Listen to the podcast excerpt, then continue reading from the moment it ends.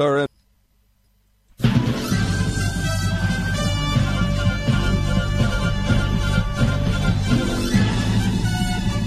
is Viewpoint with attorney and author Chuck Crismier. Viewpoint is a one hour talk show confronting the issues of America's heart and home. And now, with today's edition of Viewpoint, here is Chuck Crismier. Last night, former President Donald Trump announced his intention to enter the campaign early on, the first of all, to enter the campaign for the 2024 presidential election. He said, that he's doing it in order to make America great and glorious again. I am tonight announcing my candidacy for President of the United States, he said to loud cheers by supporters at his Mar-a-Lago residence of Palm Beach. But he said this will not be my campaign. This will be our campaign together because the only force strong enough to defeat the massive corruption is you, the American people. So, he said, America's comeback starts right now. Unlike other presidents, he said, I kept my promises. We're Americans and we do not have to endure what has taken place in Washington, D.C., he said. Well, at the same time, Benjamin Netanyahu in Israel, it is said that he has been given the opportunity four years of making Israel great again. Four years of making Israel great again. And he's struggling to put together a coalition of various parties to fill the various portfolios or offices and ministries or so on within Israel. And he's been given 30 days to do it. And if he cannot, Israel will be back into their sixth election in just over two years. At the same time, Vladimir Putin has announced his vision of Russia's national identity.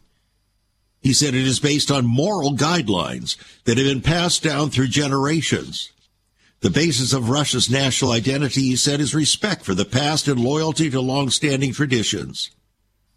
Speaking at a government meeting the very evening that President, former President Trump announced his candidacy, the Russian leader said that the basis of our national identity has been and remains the continuity of generations loyal to traditions and high spiritual and moral guidelines.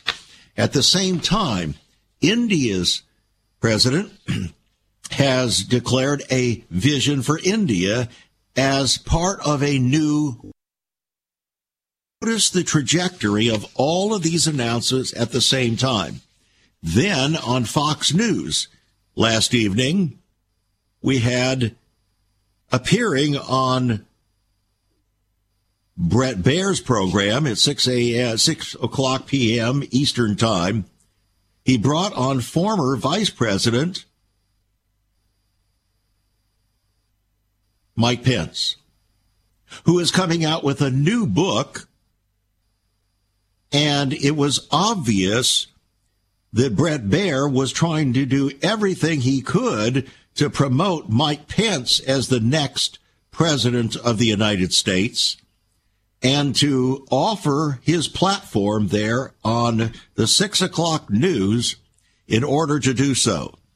So much so that a cartoon came out today called The Fox and the Bear. Bear B A I E R, Brett Baier, the Fox, Fox News, and behind him at the broadcast desk in the cartoon are a number Mike Rowe, uh, Mr. Rove, Mr. Ryan. Blame Trump, blame Trump, blame Trump. Promote Mike Pence. Why are we bringing this up? You say, I'm not used to having you talk so much about political aspects. Well, that's exactly what we're going to talk about here today on Viewpoint. And there's a reason for that. Because politics at its heart is really about people getting along. But it's more than just people getting along. It's people getting along according to things that bind them together. What binds the American people together? Other than perhaps being born in this country for the majority or having been made a citizen through naturalization. But other than that, what binds us together? Are we just a bunch of bubbles bouncing around, claiming citizenship, but not acting as we have much in common? That's probably part of our problem. And I think that's one of the problems that Vladimir Putin sees there in Russia. And he's trying desperately to redeclare what he believes is a foundational purpose, that which binds Russians together. And he's doing everything he can. Whether you like it or not, whether I like it or not, is not the point. The point is, this is what he's doing. And then we find also in Israel, Benjamin Netanyahu has come aboard as the elected prime minister for a fourth term, I believe it is. And he is seen by many to be the only one who can bring the Israeli people back together again around any kind of sense of commonality and purpose that will protect Israel in very dangerous times. In fact, Benjamin Netanyahu has declared that he is going to preserve the foundation of Torah observance and belief. That is the first five books of the Bible that are revered by Orthodox Jews. He is going to preserve that for Israel and not going to allow Reform Jews or seculars to come in and try to reform the country according to secular standards. So what would you do? What would you do if you were going to run for president of the United States? What would you do to declare a commonality of the people, or at least declare a vision that could bind the people together that would be acceptable to the God you claim to serve? That's the question before us here today on Viewpoint. And again, I'm so glad that you've joined us. Again, it's conversation, as always, with ever increasing conviction, talk that transforms. And when we ask this rhetorical question, what we're really doing is putting the onus or the burden on each one of us we cannot just continue to pump, uh, punt and say, well, the president or the Congress or this or that or the other. What he didn't do, what she didn't do, what we didn't do, what we could do, and so on. What can we do? Well, you and I know, as Edmund Burke once said, that we can't do everything, but we can do something. What we can do, we should do, and by the grace of God, we will do, or will we? And what would that vision look like? Donald Trump has come out and says, in order to make America great and glorious again, I'm announcing my candidacy. It's not going to be my campaign alone. No, it's our campaign together. He had about 90 million people, I think it is, that were behind him in 2016. So, where does that stand now? He calls it America's comeback, and he said it starts right now. What starts for you right now? Let's talk about it after this break. I'm Chuck Crismier, and this is Viewpoint.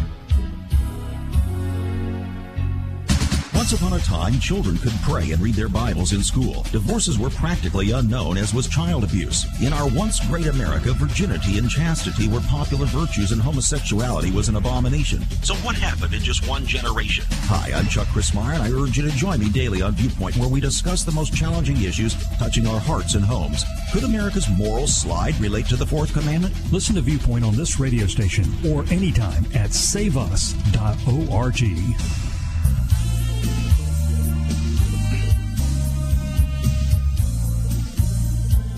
Again, I welcome you back to Viewpoint. There were two primary points that the Democrats made in their uh, midterm campaigns, and that was number one, abortion, and number two, democracy, instilling fear in the American people that the Democratic Republic was about to be destroyed, and if you elect a Republican, there is no hope for the future of democracy in America and the world.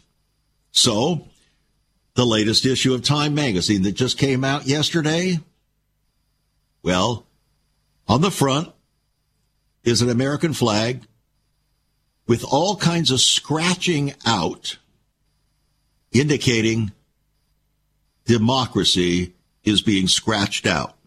So Molly Ball, who wrote the primary piece in the magazine called Democracy, is basically saying democracy is about to be scratched out.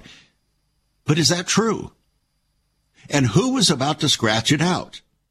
Was it Republicans or was it Democrats? That's a question that you and I have to answer. And I'm not going to try to answer it for you here on the program. I'm bringing up the principles here today on Viewpoint, the issues that we have to deal with. You and me as professing Christians before God. You see, God is interested in, He's not so much interested in politics per se. What He's interested in is our attitudes that break forth into our political ideas and decisions as professing Christians. That's what he's really interested in. The why we have the opinions that we do and vote the way we do or don't vote.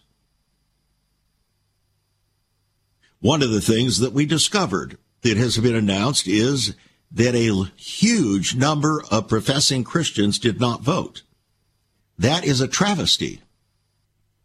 An absolute travesty when in this country we have the opportunity to choose as best we can a candidate that best represents a biblical the biblical position overall from God's viewpoint, you see.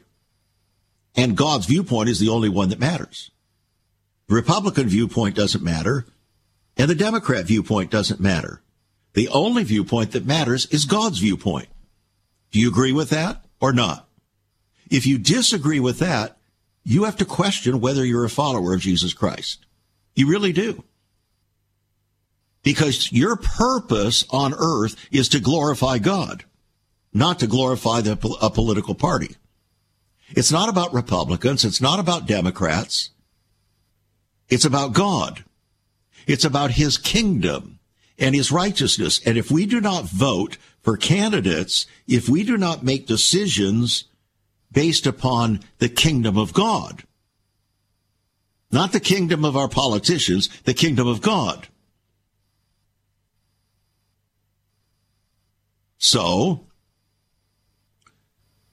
you will have to make a decision. I will have to make a decision whether Donald Trump, for instance, will be that best representative, notwithstanding his past you know what his past was 20, 30 years ago. The question is, what did he do from 2016 to 2020? Did he do what he said? Did he say what he would do? And did he do it? And was it for the benefit ultimately of the country? And did it for the most part, perhaps you would disagree in some areas, but did it for the most part align itself with biblical principles. He said he was going to deal with the abortion issue. Did he do that? Yes. What was the promise of Democrats during the midterm elections? Preserve abortion to the max. Would you like to know, would you be interested to know what it was that actually drove the midterm elections, it has now come out. It's interesting. It's fascinating, in fact. The reality is that what drove the midterm elections was in large measure abortion. Abortion. Now, why would that be? because a vast number of Americans, including so called Christian Americans, wanted to preserve abortion. Why? If God created humankind in his image, why did you want to destroy babies made in God's image? Why did you want to do that? Here is the report that came out. At least half of Democratic voters and first time voters and younger women voters said that the Supreme Court decision, Roe versus Wade, had major, or doing away with Roe versus Wade, had major impact on their vote, vote, vote choice and turnout. So let's take a look at the chart as it came out after the election. Among Democrats, 65% said that a candidate's position on abortion, that is to preserve Roe versus Wade as opposed to abolish it as the court did, was the one of the major focuses of their their vote.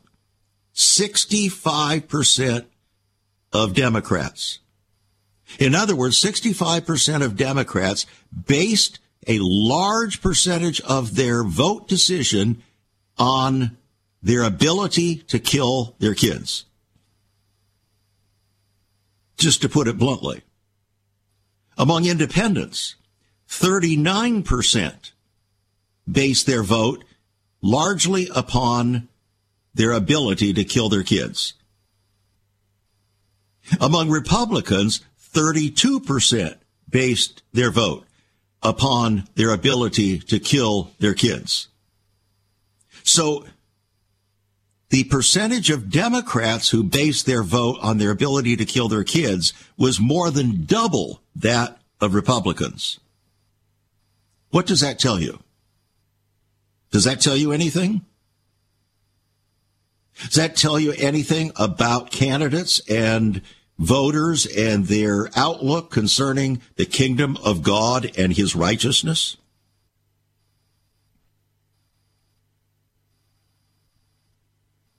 It should. It should scream loudly to you. Should it not? Then again, concerning abortion rights, as a result of the election and the attitudes of the American people, New Jersey now is planning abortion rights amendment, an abortion rights amendment on the 2023 ballot. Their legislatures are preparing a constitutional amendment for the New Jersey Constitution that would protect abortion, defining it as a basic human right, even though it's anti-human.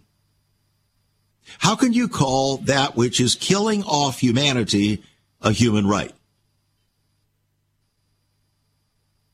If you're going to give gorillas and chimpanzees a human right, as did Spain a couple of years ago, why would you not give babes in the womb a human right? Since they're human.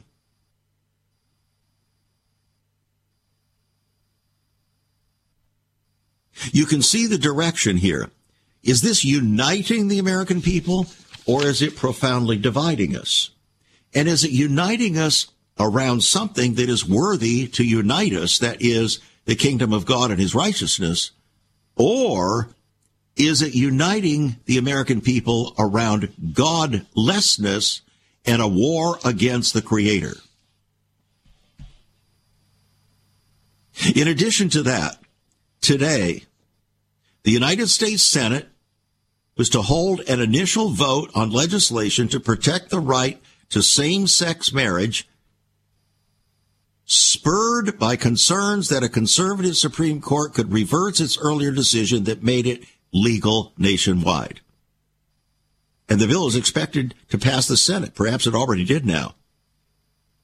And would serve as a legal backstop against any future Supreme Court action by requiring the federal government to recognize any marriage that was legal in the state it was performed in. In other words, same sex marriage, I suppose marriage to your dog, marriage to a cat, marriage to uh, a computer, Oh, yes, we have those. Who is promoting these bills? Democrats. They're the ones that are promoting these bills. Are these bills in favor of godliness, the kingdom of God, and his righteousness, or just the opposite? The reality is it's just the opposite. So let me ask you a question. Which is most important? Promoting democracy in the sense of everybody doing what's right in their own eyes, that view of democracy, or being united by a common bond of godliness and righteousness. Which is more important? Which is more democratic? Well, either one of them is democratic because the people will decide. And that's why, friends, the whole cry about democracy is false. The cry about democracy that the Democrats brought in the last election, the midterms, was not about democracy itself at all. It was about, I want to do what I want to do, and don't you dare countermand what I want to do. In other words, if you don't agree with my viewpoint, you have no right to speak and your viewpoint is irrelevant. You must, by definition, then be anti democratic. Are you beginning to get the picture? So, how do you deal with this attitude?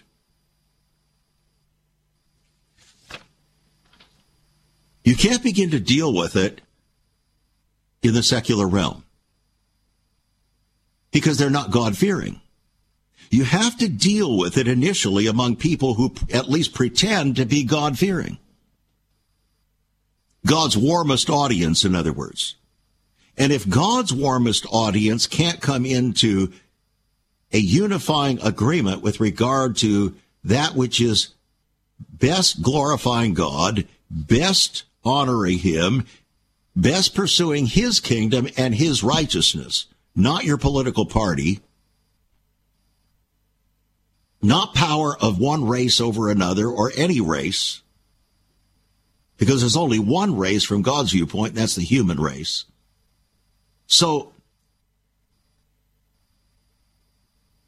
what is it going to take then to unite professing Christians? It appears that Christ doesn't unite us. Have you noticed that? Christ obviously is not uniting professing Christians. If Christ were uniting professing Christians, then we would not have nearly a thousand churches leaving or getting ready to leave the United Methodist Church denomination. Would we? Why are they leaving? because they're exercising a democratic choice to honor or glorify God, even if they're in the minority, because they cannot countenance a denomination that continues increasingly to pursue that which is anti-biblical, anti-God, anti the kingdom of God, and is about glorifying the culture and obeying the messages coming from the ever vacillating whims of the culture rather than the eternal God.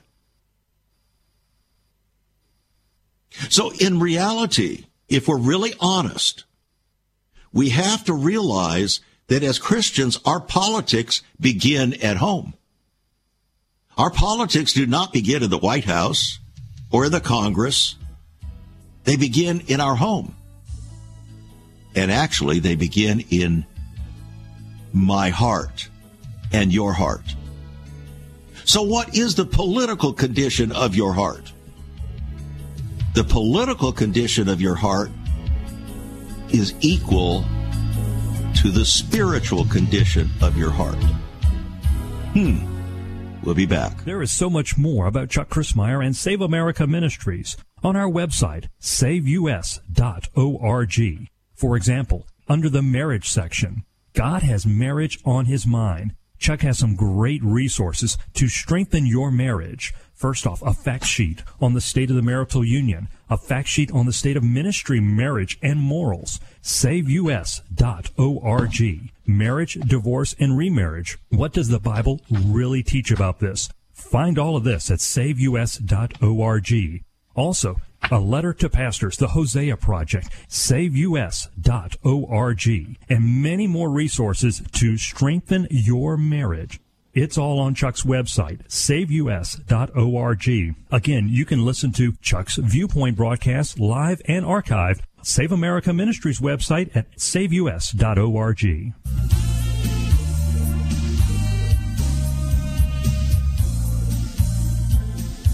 Welcome back to Viewpoint. Again, today we're talking about the politics of the kingdom. The politics of the kingdom of God. You say, I didn't realize that uh, uh, the kingdom of God had anything to do with politics. Oh, it does. It has everything to do with politics. Not in the sense that we think of politics, which is the will to power and waging war against enemies, whether it be the Republican Party, the Democrat Party, or in Israel, the 20 parties that they have, that Benjamin Netanyahu is trying to wrestle to the ground, so to speak, and bring about a kind of unity government. Jesus made it very, very plain in John chapter 17, friends. People like to quote it. Pastors like to quote it. church leaders have been quoting it now for the past 30 years across the country. Jesus' high priestly prayer. And they always start in the middle saying Jesus' words, Father, that they may be one, that the world may know that thou hast sent me. But that isn't the gist of the high priestly prayer. That isn't the foundation of Jesus' prayer. Everybody ignores the foundation of Jesus' prayer. Jesus' prayer begins with these words Sanctify them, that is, those who follow me, according to thy word. Thy word is truth. That's what is supposed to unite us. The word of God. Not the word of your favorite politician, not the word of a political party. What is supposed to unite us is the word of God. That's where our loyalty is supposed to be as Christians. That's why we cannot trust politics in and of itself. But that doesn't mean you and I shouldn't be involved in politics from the standpoint that we're not trusting politicians, we're trusting God that if we will be faithful to Him, then we will have done our part in making a godly selection in a participatory country where we have a democratic choice to vote for representatives, which makes us a republic that best represent us. So, question. Are we doing that? Are you doing that?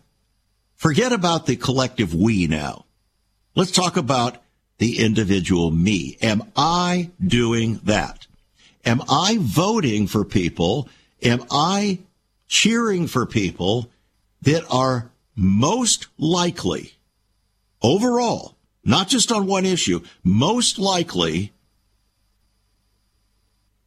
to set the tone to set the decisions that will be necessary to unify the nation according to biblical principles, godly purposes, the kingdom of God.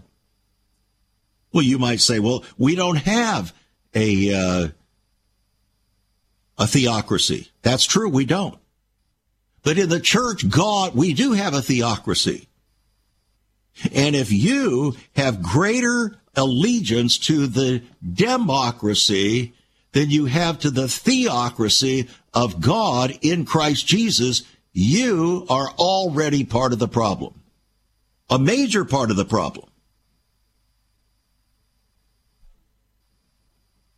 Is this making any sense? It's so hard for us, isn't it? Because we live in this kind of an environment that is contentious and it lures us to be put all of our marbles in a political savior, a political solution.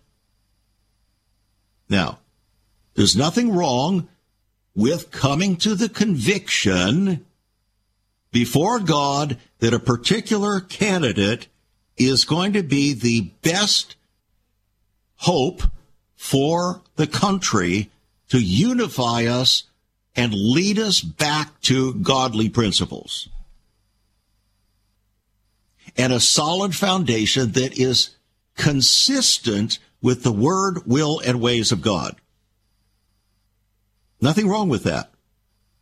You just can't put your whole trust there because that's idolatry. You can be strongly in favor of a particular candidate, but you better not begin to think that that particular person is going to be the answer to all of America's problems. It ain't going to happen, friends. Because that person would have to get a hold of your heart first to get you straightened out, to get me straightened out. And that's why uh, Randy Tate and Don Hodel, uh, who took over the Christian Coalition uh, about 20 years ago, they were put in place by Pat Robertson, who had formed the Christian Coalition.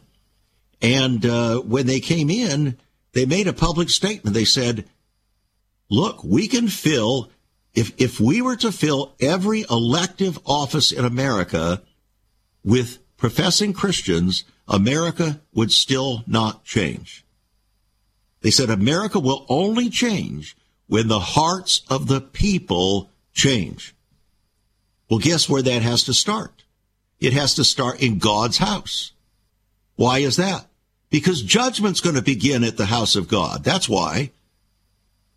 And if God is going to first judge the house, his house, then how much way out in left field are the rest of the folk? God's trusting you and me to make righteous decisions. Now, we've already had our choices for the midterms. Some of us may have to repent big time for the choices that we made. Some of us may have to repent big time for failure to make choices. In other words, abandoning our biblical and godly responsibility in the culture. Didn't vote. Selfishly didn't vote.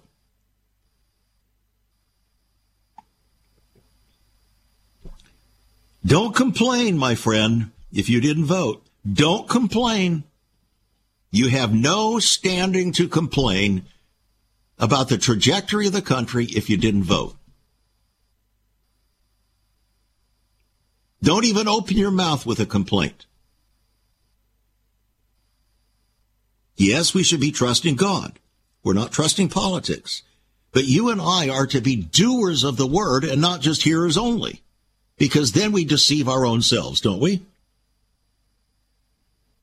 All right. Now let's take a look at, uh, be- before we do that, I want to uh, uh, direct your attention to my book, Renewing the Soul of America, because it is such an encouraging and hope filled book, also directing our hearts, our lives, our attentions, our decisions, our thoughts toward what you and I can do and must be if we have any hope for change. That is change you can believe in. So the book is not about politics. It's about life. It's about you and about me. And there's a reason why 38 national Christian leaders endorsed it. Because they saw in this book something radically different than anything else that had come out. They said, this book has the real answers. As one leader said, if we have the courage to do it.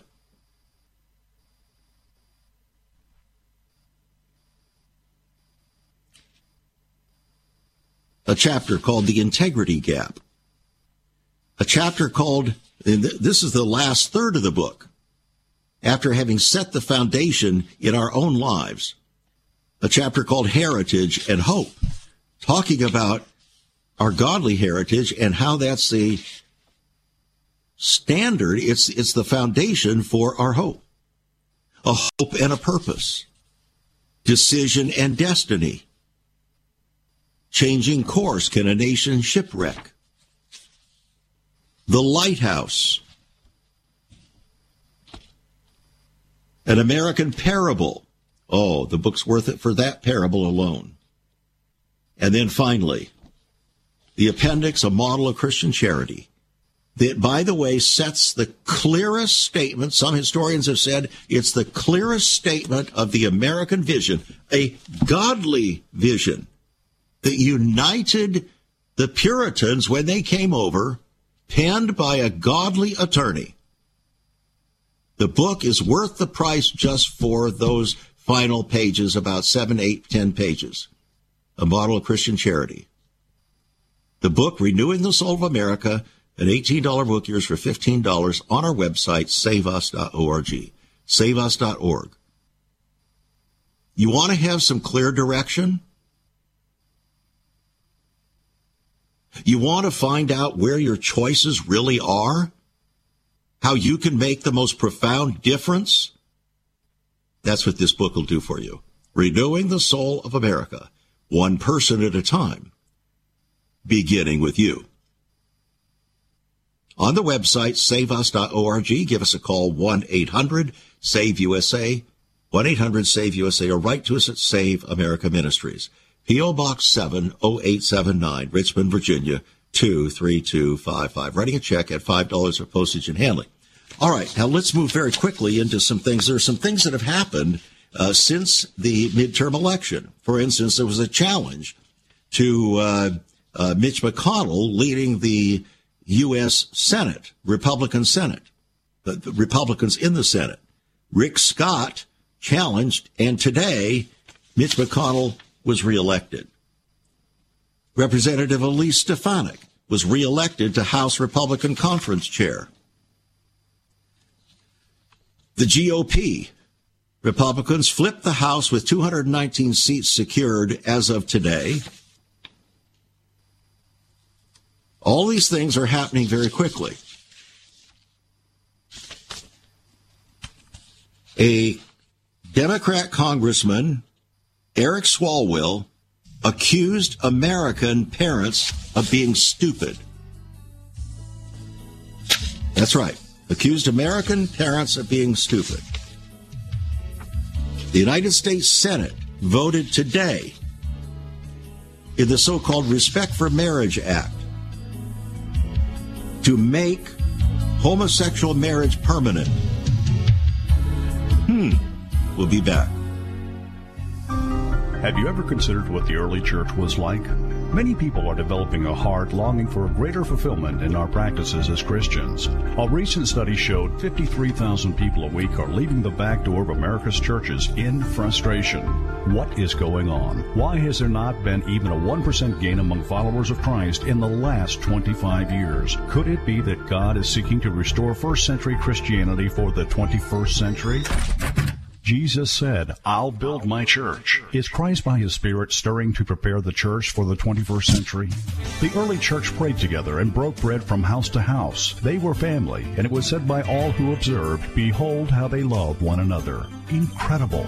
But the same can be found right now. Go to saveus.org and click Cell Church. We can revive first century Christianity for the 21st century. It's about people, not programs. It's about a body, not a building. That's saveus.org. Click Cell Church.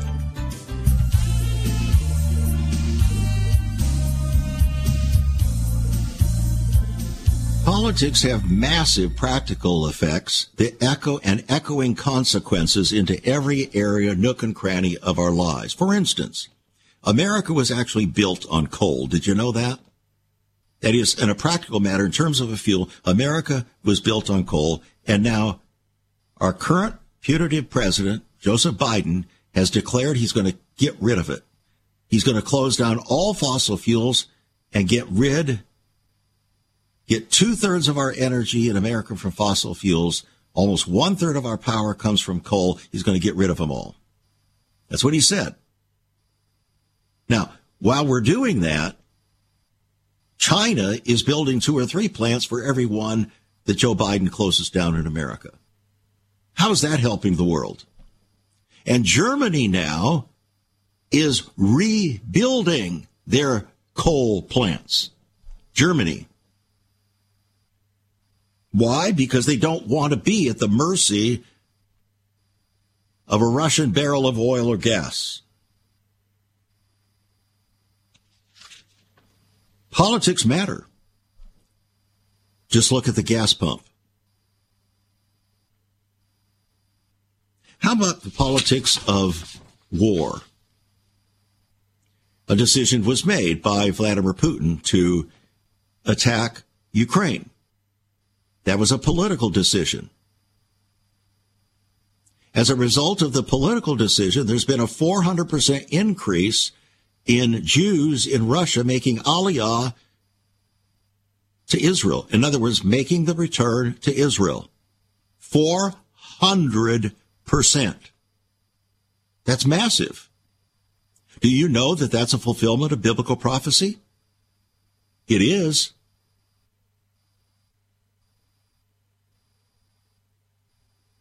In addition, 493 came from the UK, 1,000 from Argentina, 411 from South Africa, and 1,750 from Belarus.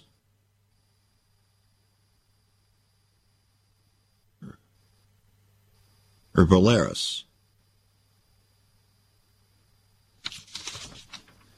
Politics and political decisions make or have effects on every aspect of our lives. A shocking study just came out. One in 179 Americans will be murdered if the current trend holds. It's no secret. Murders in America have surged in Democrat run Chicago. Dozens are shot every weekend and at least a handful die. Other large cities are similar. It's not surprising given the agenda adopted and promoted by many, unfortunately, Democrats to defund police.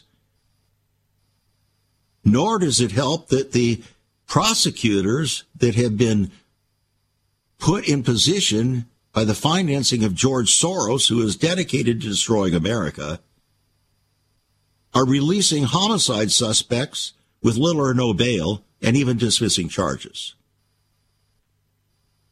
So if this continues, one out of every 179 Americans will be a murder victim over the course of their lives. Politics may determine your life. It may determine your life, friends. Now, Benjamin Netanyahu over there in Israel has uh, is is fighting to try to restore some kind of unity, some kind of unity in strength there in Israel because Israel politically has been in chaos. Just like America for the past two years. Chaos. He said that I'm going to do everything I can to secure this country her destiny. So, what do you make then in America when Homeland Security Secretary Alejandro Mayorkas has been letting in two, over 200,000 illegal immigrants every week, every month, rather, into this country? What do you make of that? And then has the temerity to tell the American people we're doing everything we possibly can to secure the border. So, Representative Mayra Flores in Texas lambasted him before the House Homeland Security Committee yesterday. She says, You are lying. She, as someone who lives the reality of our southern border every day, you say that the border was secure. You are lying to the American people. And he is. And so is Joe Biden. And so is the vice president. Openly, notoriously lying. Is that supporting a biblical foundation for the country? Is that how we unite the country to do the will of God? Is that how Christians would somehow unite to bring people into power who would openly and notoriously lie continually to the American people to deceive them? No wonder Donald Trump said yesterday in his announcement, he said, I'm asking for your vote.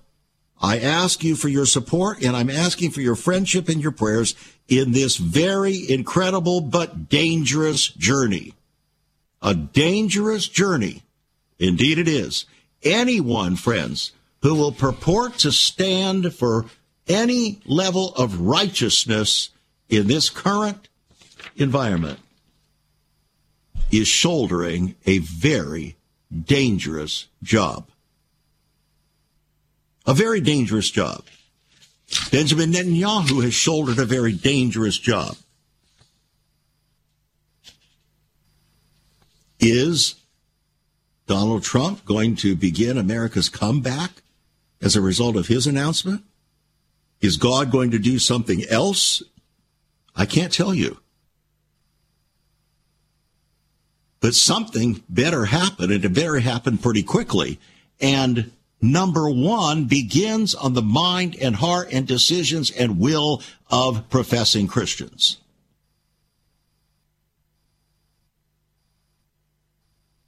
Don't complain about the condition of the country. Don't complain about this, that, or the other unless you are willing to do the will of God.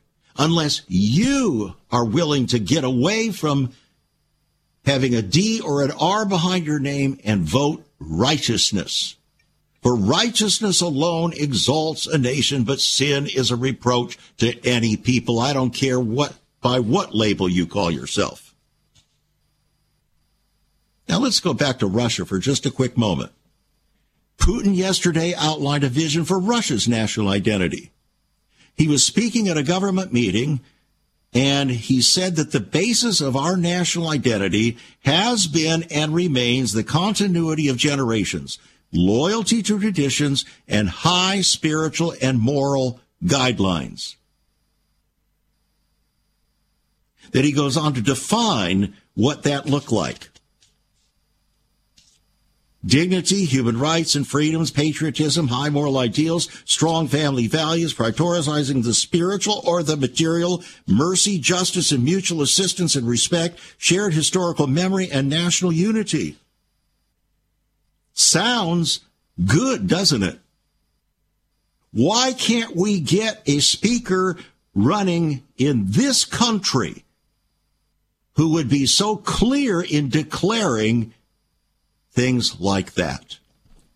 Do we have to be preached at from Vladimir Putin no matter how, what you think about him?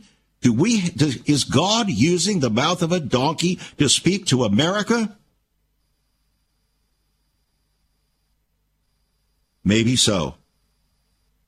No matter what you think of him,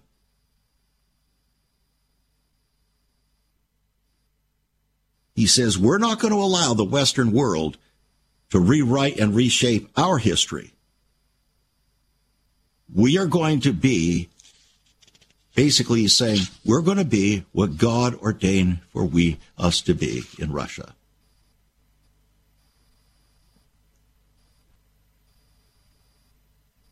A national identity united by traditions and high spiritual and moral guidelines.